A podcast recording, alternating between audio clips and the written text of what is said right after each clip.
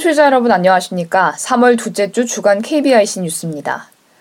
한국장애인 자립생활센터 총연합회가 지난 6일 서울 대방동 여성플라자에서 열린 2017 자립생활 컨퍼런스에서 장애인 정책 공약을 발표했습니다. 이날 발표한 공약은 장애인이 지역사회에서 평범하게 사는 대한민국이라는 비전하에 총 6대 분야 15대 중점 과제로 구성됐습니다. 6대 과제는 장애평등 예산제도 도입, 권리 보장을 위한 법률 개선, 평등한 시민으로의 권리, 인권과 지역사회, 건강하게 살기, 정신장애인 기본권 보장 등입니다. 권리 보장을 위한 법률 개선으로는 장애인 정책조정위원회 상설기구화, 자립생활센터 법제화, 장애 등급제 폐지가 담긴 장애인 복지법 개정, 시각장애인 정보 접근성 강화를 위한 장애인 차별금지법 개정, 장애인 콜택시, 광역 이동교통체계 도입이 담긴 교통약자의 이동편의 증진법 개정 등입니다. 인권과 지역사회 부문은 탈시설 적극 추진, 자립생활 정책 확대 추진, 이용장애인 선택권 향상을 위한 활동 지원제도 개선, 65세 이상 선택제 실시, 통합적 주택 정책을 통한 장애인 주거권 보장 등이 장애와 함께 건강하게 살기 공약에는 광역 지역 장애인 건강증진 지원센터 설치 운영, 자기 건강관리 프로그램 개발이 담겨 있습니다. 한편 야권의 대선 주자인 더불어민주당의 안희정 충남지사와 이재명 성남시장, 정의당의 심상정 상임대표도 이날 참석해 장애인 관련 정책을 발표했습니다. 먼저 축사에 나선 안 지사는 장애인 정책은 단순한 격리 수용이 아니라 한 인간으로서의 평등한 기본권과 경제활동을 할 권리를 보장받게 해야 한다고 생각한다며 현재 정부 예산의 0.5%에 불과한 장애인 관련 예산을 OECD 평균인 2.5% 수준으로 끌어올리겠다고 주장했습니다. 안 지사에 이어 발언에 나선 심 대표는 정의당에서 준비한 장애인 자립생활 권리장전 10대 선언을 공유하겠다며 장애인 탈시설 및 지역거주 종합대책 마련, 장애인 등급제, 부양의무제 폐지, 장애인 노동권, 교육권, 이동권, 주거권 강화 등을 공약했습니다. 마지막으로 축사를 전한 이 시장은 복지란 공짜도 아니고 시혜도 아니며 우리 헌법 34조에서 장애인에 대해 특별한 대책을 강구해야 한다고 정한다며 그렇기에 세금 내는 국민의 권리이고 국가가 해야 할 의무가 복지라고 말했습니다.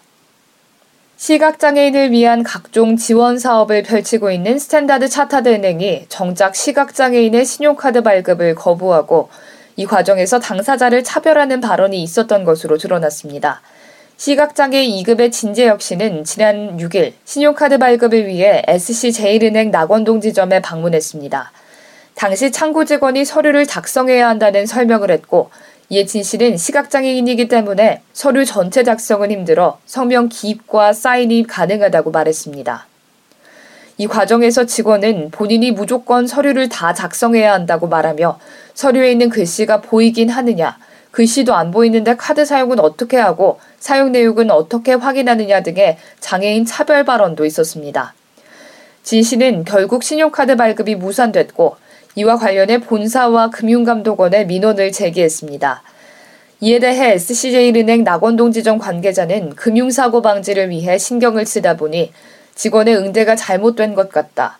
직원들에게 교육을 잘 시켜 앞으로는 이런 일이 발생하지 않도록 하겠다. 일이 이렇게 돼서 죄송하다고 말했습니다. 인사혁신처가 지난 9일 사이버 국가고시센터를 통해 2017년 중증장애인 경력경쟁 채용시험 시행계획을 공고했습니다. 선발 인원은 17개 중앙행정기관의 7급 3명, 8급 1명, 9급 20명, 지도사 1명 등 총 25명이며 채용 분야는 일반 사무, 정보통신 시스템 관리, 의약품 조제, 해양오염 방제, 농촌 지도, 기록물 관리 등입니다. 장애 등급 1급부터 3급에 해당하는 중증장애인 가운데 관련 업무 분야의 근무 경력이나 학위, 자격증을 가진 사람이면 누구나 지원할 수 있으며 별도의 필기 시험 없이 서류 전형과 면접 시험만으로 선발 절차가 진행됩니다. 원서 접수는 3월 28일에서 4월 6일, 서류 전형은 5월에, 면접 시험은 6월 17일에 치러집니다. 최종 합격자는 7월 21일에 발표되고 합격자는 3주 정도 직무 역량 등 기본 교육을 이수한 뒤 소속 부처에 근무하게 됩니다. 한편 중증장애인 경력 경쟁 채용 시험은 중증장애인의 공무원 임용 기회를 확대하기 위해 지난 2008년부터 시작됐습니다. 오는 13일부터 정신질환 의료급여 제도의 입원 수가가 인상되고 외래 수가는 종전 정액제에서 행위별 수가제로 개편됩니다. 보건복지부는 지난 7일 이 같은 내용이 담긴 의료급여법 시행령이 국무회의를 통과했다고 밝혔습니다. 의료급여제도는 기초생활보장 수급권자 등의 의료 지원을 위한 제도로 정신질환은 다른 질환과 다르게 입원 수가와 외래 수가를 정액제로 운영하고 있습니다. 복지부에 따르면 2008년 10월 이후 동결된 정신질환 입원 수가는 평균 43,470원에서 45,400원으로 4.4% 인상됩니다. 특히 초기 입원 환자와 장기 입원 환자 간 인상률을 차등 적용해 불필요한 만성 장기 입원에 대한 유인이 억제되도록 했습니다. 아울러 곧바로 퇴원하기 어려운 환자가 입원 치료 후 환경에 더 원활히 적응할 수 있도록 낮 병동 수가도 6% 인상했습니다. 장애인 먼저 실천 운동본부가 장애 인식 개선 2016 언론 모니터 보고서 60갑자에서 리우 패럴림픽까지를 출간했습니다. 이 보고서는 한 해 동안 화두가 됐던 장애인 관련 이슈를 중심으로 대중매체의 보도 경향과 함께 10개 중앙일간지 및 8개 경제지, 45개 지방일간지를 모니터한 결과가 담겼습니다. 특히 외부 필진이 참여해 제36회 장애인의 날 언론 모니터, 4월 국회의원 선거 관련 언론 모니터, 포털뉴스와 리우 패럴림픽 등 장애인과 관련된 다양한 이슈를 분석했습니다. 언론 모니터 보고서는 전국의 도서관 및 장애 관련 단체에 배포할 예정이며 장애인 먼저 실천 운동본부 홈페이지 자료실에서 내려받을 수 있습니다. 충남 도내 일부 도립 장애인 복지시설의 운영 상태가 부실한 것으로 나타났습니다. 충청남도 감사위원회는 최근 장애인 복지관 3곳을 특정 감사한 결과 23건을 적발해 행정상 조치하고 총 2,600여만 원의 예산을 회수하거나 반납 처분했습니다. 한 장애인 복지관은 2014년 신규 채용 전형 당시 유사 경력일 경우 80%의 경력을 인정한다는 사회복지시설 종사자 처우 규정과 다르게 지원자 A씨의 경력을 100% 인정했습니다. 해당 복지관은 간호조무사 B씨에 대해서도 동일한 기준을 적용하고 4급 11호봉을 4급 12호봉으로 책정하며 3년치 소급분 1,200여만 원을 지급했습니다. 감사위는 이와 함께 자격증을 소지하지 않은 사회복지사와 언어치료사, 미술치료사 등을 채용한 장애인 복지관도 적발해 행정상 주의 처분을 내렸습니다. 광주광역시는 북구지역 모 사회복지법인이 후원금과 시설보조금을 유용하고 장애인에 대한 인권 침해를 해온 사실을 적발해 해당 법인의 대표이사를 해임하고 시설장을 교체하기로 했습니다. 이번 행정처분은 광주시가 지난해 12월 19일 인권센터로부터 인권 침해 의심 사례 동향을 접수받은 뒤 북구, 국가인권위원회, 광주인권센터, 장애인단체와 두 달 동안 합동조사를 벌인 결과입니다. 조사 결과 해당 법인 대표 이사는 지난 2012년부터 최근까지 국가보조금으로 구입한 식재료를 착취하고 후원금을 개인적으로 쓴 것으로 드러났습니다. 또 시설 종사자들에게 위생 상태가 나쁜 음식을 제공한 것으로 조사됐으며 시설장은 대표이사의 이 같은 행위를 은폐 동조한 것으로 밝혀졌습니다. 한편 광주시는 보조 후원금 부적정 사용, 인권 침해, 공금 부당 사용과 관련한 자료를 지난달 경찰에 제공하고 수사를 의뢰했습니다. 감리교 신학대학교 채플에서 여성과 장애인에 대해 혐오 발언을 해 논란이 일었던 수도권의 한 교회 소속 목사 A씨가 학생들에게 공개 사과했습니다. A 목사는 지난 6일 오전 11시쯤 서울 서대문구 감리교 신학대 100주년 기념관 3층 국제회의실에 모인 학생, 교직원, 기자들 앞에서 준비해온 사과문을 꺼내 설교 중에서도 사용해서는 안 될 표현을 표현했고 이로 인해 깊은 상처를 입은 분들께 진심으로 사죄한다고 밝혔습니다. 앞서 A 목사는 지난달 28일 열린 감신대 채플 도중 며느리 삼고 싶은데 나이가 많다. 병신 없는 세상과 같은 여성 혐오, 장애인 혐오 발언을 해 학생들의 비판을 샀습니다. 이와 관련해 감리교 신학대 학생 20여 명은 지난 2일 낮 12시 30분 교내 웨슬리 채플 앞에서 A 목사의 사과와 학교의 재발 방지를 요구하며 손팻말 시위를 했습니다. 이에 A 목사는 사과문에서 제 마음에는 여성을 비하하거나 장애인을 비하하려는 뜻은 전혀 없었으나 설교 중에 해서는 안 될 단어와 비유들이 들어갔으며 이는 매우 잘못된 것으로 깊이 반성하고 있다고 말했습니다. 감리교 신학대 한 학생은 A 목사가 사과문을 통해 적극적으로 사과한 점은 괜찮았던 것 같다며 다만 학생들과 소통하겠다고 하고서는 질문 한 개를 받고 바로 자리를 뜬 것을 두고 장애인들이 많이 언짢아했다고 말했습니다. 이상으로 3월 둘째 주 주간 KBIC 뉴스를 마칩니다. 지금까지 진행의 유정진이었습니다. 고맙습니다.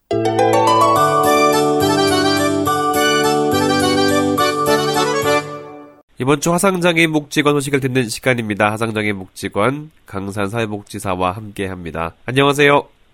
네, 안녕하세요. 3월 초인데 아직까지는 날씨가 좀 춥습니다. 그래도 좀 오늘은 풀렸네요. 어떠셨어요? 네. 네. 오늘은 어제보다 조금 더 따뜻해지는 것 같아요. 네. 이제 봄이 좀 다가올 것 같은 느낌이 드네요. 네, 이제 곧 봄이 돼서 조금 더 따뜻한 어, 날이 될 것 같습니다. 자, 이번 하상 장애인 복지관 소식 어떤 소식이 있는지 함께 들어볼게요. 네, 먼저 첫 번째 소식인데요. 어, 3월 10일 금요일은 하상장애인 복지관 개관 기념일이었습니다.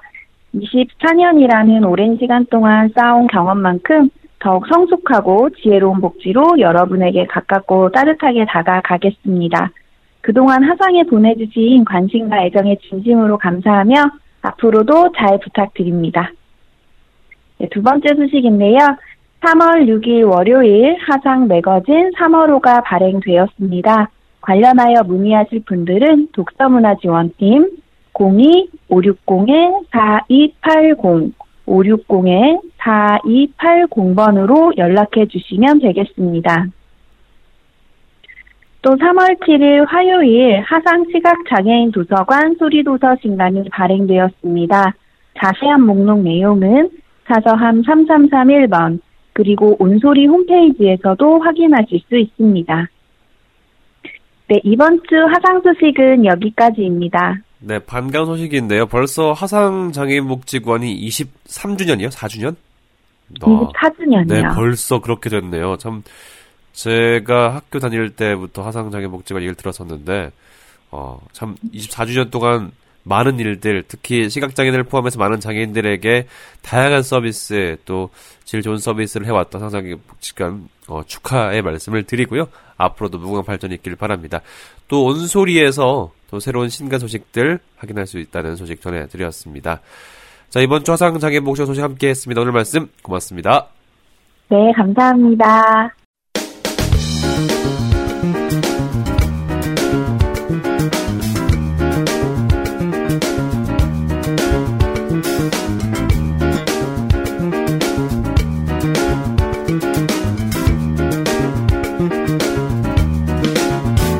지금 여러분께서는 한 주간의 장혁의 소식을 정리하는 KBIC 한라인을 듣고 계십니다.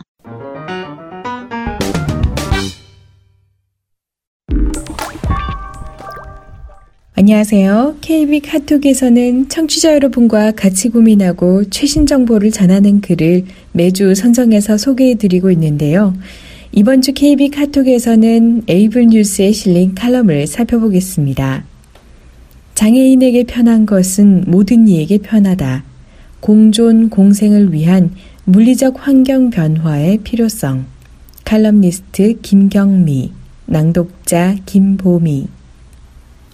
새로운 시작은 누구에게나 설레임과 떨림을 안겨준다. 그러나 나이가 많아질수록 새로움을 두려워하며 현재에 안주하고 변화하기를 거부하게 된다. 그래서 어르신들을 보면 사고하는 방식이나 생활 패턴이 단순하고 규칙적이다. 이러한 생활 방식은 장애인들도 비슷한 것 같다. 새로운 환경에 적응하기 위해서는 누구나 일정 시간과 노력이 필요하겠지만 장애인은 비장애인에 비해 몇 배의 노력과 시간이 필요하다. 그래서 설레임보다는 두려움이 앞서기 마련이다. 특히 물리적 환경 변화는 신체적 활동이 용이하지 않은 장애인에게는 가장 큰 불안 요소이다. 2년 전 이맘때 나는 대학에 입학했다. 40대의 나이에 중증 시각장애를 가지고 있는 나의 신체적 조건과 6살 된 딸아이의 육아를 전적으로 도맡아 해야 했던 나의 상황에서 대학 진학을 결심하고 실행하기까지 정신적, 육체적, 심리적으로 많이 힘들고 부담스러웠다. 하지만 내가 원하는 것을 해보지도 않고 장애나 육아를 핑계로 미리 포기하고 싶지는 않았다. 일단 부딪혀보고 상황이 여의치 않으면 그때 결정하자 생각하고 마음을 다독였다. 그런 와중에 내가 입학하게 될 학교에서는 나름 걱정이 태산이었나 보다. 당시 그 학교 탁과에 친척 동생이 출강을 나가고 있었는데 동생에게로 부랴부랴 전화가 왔었던 것이다. 학교 측에서는 서류와 면접을 통과한 나에게 입학은 허락하였지만 중증장애를 가진 내가 학교를 다니다가 사고가 난다든지 장애인을 위한 시설 인프라를 요구할 경우 행정적, 재정적으로 곤란한 상황임을 동생에게 설명했다고 한다. 즉, 학교 측은 장애가 심하니 입학을 허락할 수 없습니다 하고 대놓고 말할 경우 법적으로 문제가 되므로 동생을 통해 내가 자진해서 입학을 포기하도록 압력을 넣은 것이다. 나 때문에 불편한 전화를 받게 된 동생에게도 미안했지만 학교 측의 태도가 너무 괘씸했고 그게 계기가 되어 나는 마음을 다잡고 학교 생활을 위해 준비하기 시작했다. 대학 생활에서는 장애 학생을 위한 근로 장학 제도를 정부 차원에서 시행하고 있었으므로 학내 보행이나 학과 수업에 도움을 받을 수 있었지만 나는 최대한 도움 없이 생활하겠다는 마음으로 캠퍼스와 내가 주로 강의를 듣는 건물시설 이용을 위한 보행교육을 받았다. 보행교육을 받으면서 왜 학교 측에서 걱정을 했는지 이해가 갔다. 장애인을 배려한 시설은 건물 입구의 낮은 경사로 외에는 아무것도 없었다. 엘리베이터나 점자 블럭은 고사하고 복도에 핸드가이드 봉도 없었고 계단의 난관은 잘못 헛짚을 경우 몸이 넘어갈 정도로 낮았으며 화장실은 총 다섯 칸 중 한 칸만이 좌변식이었고 그나마도 공간이 너무 협소해서 휠체어를 타고 다니는 장애 학생은 이용할 수 없을 정도였다. 또한 건물에서 4, 5미터 앞에는 운동장이 있었는데 운동장으로 내려가는 계단이 낭떠러지를 방불케 할 정도로 높은데도 불구하고 펜스 같은 보호막조차 설치되어 있지 않아 발을 헛디딜 경우 무사하지 못할 것 같았다. 학교 측은 해당 건물이 옛날에 지어져서 시설 확충을 못했다. 새로 짓는 건물은 엘리베이터며 좌변식 화장실이 설치되어 있다는 등 행정상 문제가 발생할까봐 변명을 들어놓았고 조만간 하나하나 바꿀 계획이라고 했지만 결국 2년 동안 바뀐 것은 하나도 없었다. 그들이 취한 것은 내가 학교에 도착하는 순간부터 집에 돌아갈 때까지 절대 혼자 다니게 하지 말라며 근로장학생을 득달한 것 뿐이었다. 나는 보행교육을 받았으므로 좀 서툴기는 해도 강의실이며 화장실은 충분히 혼자 갈 수 있었고 한동안은 나 혼자 강의실을 찾아가기도 하였다. 그런 날이면 나를 돕는 근로장학생은 호출을 받고 불려 내려갔고 그게 몇 번 반복되자 나에게 제발 혼자 다니지 말라며 사정을 설명해 주었다. 알고 보니 내가 택시에서 내리던 곳 그리고 건물 바로 입구에 행정실과 교학처가 있어서 내 동태를 그대로 파악했던 것이다. 나는 정말 이해할 수가 없었다. 장애인 복지는 장애인의 자립과 재활을 통해 정상화 과정을 거치면서 사회 통합을 이루는 것을 목적으로 하고 있다. 그러나 그들은 장애 학생을 위한 근로장학 제도를 자신의 의무와 책임을 대신하는 수단으로 이용하고 있었으며 장애 학생의 안전을 위해서라고 말하지만 실상은 사고가 났을 경우 학교 측에 문제가 발생하는 게 더 염려스러웠던 것이다. 그들이 진정 장애 학생의 안전과 복지를 생각한다면 보다 독립적이고 자유로운 대학 생활을 할 수 있도록 장애인을 위한 시설을 확충하고 정부 차원이 아닌 학교 차원에서 장애 학생을 지원해 줄 프로그램 개발에 고민했어야 했다. 장애인들이 생활하는데 가장 큰 어려움은 이동과 활동상의 문제이다. 그리고 이것이 해결된다면 장애인들도 충분히 혼자 자립적으로 생활하는 게 가능하다. 이러한 맥락으로 사회 각 분야에서는 장애인을 위한 시설 인프라를 구축하고 장애인 활동 바우처 제도나 장애인 콜택시 등의 정책을 시행함으로써 장애인의 이동권을 보장하고 지역 사회에서 자립해 생활할 수 있도록 지원하여 사회 통합을 이루고자 노력하고 있다. 언젠가 읽은 책에는 장애인에게 편한 것은 모든 이에게 편하다라는 구절이 있었는데 타당성이 있는 것 같다. 저상버스, 음성신호기, 계단 대신 사용되는 경사로 등 장애인을 위한 시설로 고안되고 설치되어 있지만 많은 비장애인들도 편하게 이용하고 있다. 비장애인만 고려한 시설은 장애인이 이용하기 어렵지만 장애인까지 고려한 시설은 비장애인에게 더 편리한 생활을 할 수 있도록 하는 것이다. 내가 지적한 학교 시설을 확충 보완했을 경우 그 혜택은 장애 학생에게만 해당되는 것은 아니었다. 학교 측은 장애인인 내가 건의했기 때문에 장애인만을 위한 시설로 간주하고 몇몇 장애 학생을 위해 적지 않은 재정을 사용해야 한다는 사실이 부담스러웠던 것이다. 그래서 그들은 최소한의 비용으로 최대의 효과를 얻을 수 있는 대안으로 장애 학생을 위한 근로장학 제도를 적극 활용한 것이다. 과거와는 달리 많은 장애인들이 사회 각 분야에 진출하여 활동하고 있으며 그들을 보고 많은 장애 학생들은 꿈을 이루고자 대학에 진학하고 있다. 비장애인들 속에서 나 홀로 장애인이라는 사실은 심리적으로 위축되고 이질적인 느낌이 들기도 한다. 이런 심리적 부담감에 활동상의 제약까지 겪는다면 어렵게 끌어모았던 용기와 도전의식은 꺾어지고 자괴감마저 느낄지도 모른다. 한편 근로장학생은 장애 학생이 자립적으로 생활하고 학업함에 있어서 어려운 점을 지원하지만 그들 역시 자신의 꿈과 목표를 이루기 위해 공부하는 학생이라는 사실을 잊지 말아야 한다. 장애 학생의 어려움을 해당 학생의 문제나 근로장학생에게만 일임하는 학교의 태도는 너무나 무책임하다. 비장애인들 중에는 장애인 시설에 대해 재정적 낭비이며 비효율적이라고 생각하는 이들이 있다. 가령 장애인 전용 화장실이나 장애인 전용 주차장의 경우는 이용하는 장애인 수를 고려할 때 비효율적인 부분도 없지 않다. 이러한 장애인 전용 시설은 이용자를 장애인으로 제한했기 때문인데 전용 시설이 아니라 우대 시설로 바꿈으로써 장애인에게 우선권을 부여하되 비장애인들도 이용할 수 있도록 한다면 좀 더 효율적이지 않을까. 그러나 분명한 것은 이용하는 장애인이 단 한 명뿐이더라도 그들을 위한 시설 확충이 있어야 한다는 것이다. 왜냐하면 장애인에게는 이러한 시설이 안전과 직결되기도 하며 인간답게 살기 위한 필요 조건이기 때문이다. 장애인도 이용하면서 비장애인도 편리하게 이용할 수 있는 시설은 재정적, 공간적 효율성을 높이고 모두의 삶의 질을 향상시킬 수 있을 것이다. 이를 위해 거시적이고 장기적인 안목으로 시설 및 디자인을 고안하고 시설 이용에 대한 제도적 개선을 통해 공존, 공생할 수 있는 사회가 되었으면 하는 바람이다. 고맙습니다.